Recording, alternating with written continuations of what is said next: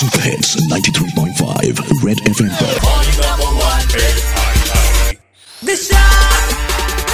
Hi Praveen, Disha from Red FM. Hi Disha, how are you? Good. I got your WhatsApp message. Uh, Praveen, tell me what's up. Weather is absolutely fantastic. Keep listening to your show, and uh, in the morning, and I pick up some something new every day.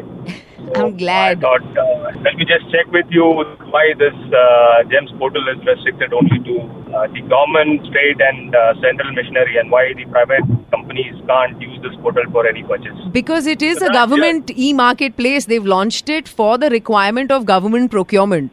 So that's very Oh, clear. The name itself, GEM, is government e marketplace. So basically, Yeah, yeah. they want to centralize some place where all the government uh, offices, state or center, can procure whatever they want. You know, I, I understand. Basically, I am from a PSU. I work for a PSU, so Oh, I we extensively use GEMS. Oh, you use GEM, is it?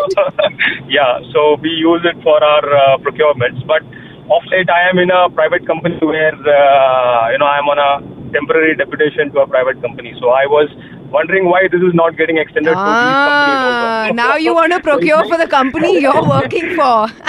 yeah, yeah. So I was just wondering why the procurement process was so so simple and transparent when uh, we used GEMS. I was going to ask so you, why? Praveen, uh, is it a very easy, usable website for uh, buyers and absolutely, sellers? Absolutely, absolutely.